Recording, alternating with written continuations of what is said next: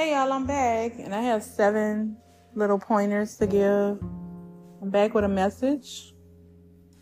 A few messages, that is. I want to start with let it go. Never ruin a good day by thinking about a bad yesterday. Just ignore them. Don't listen to other people. Live a life that's empowering to you.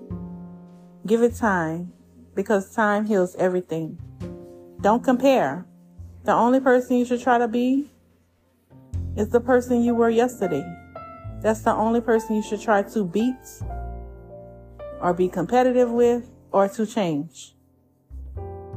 Stay calm. It's okay not to have everything figured out. Know that in due time, you'll get there. Also know that everything is on you. It's totally on you and only you're in charge of your happiness. Smile because life is short. Enjoy it while you have it.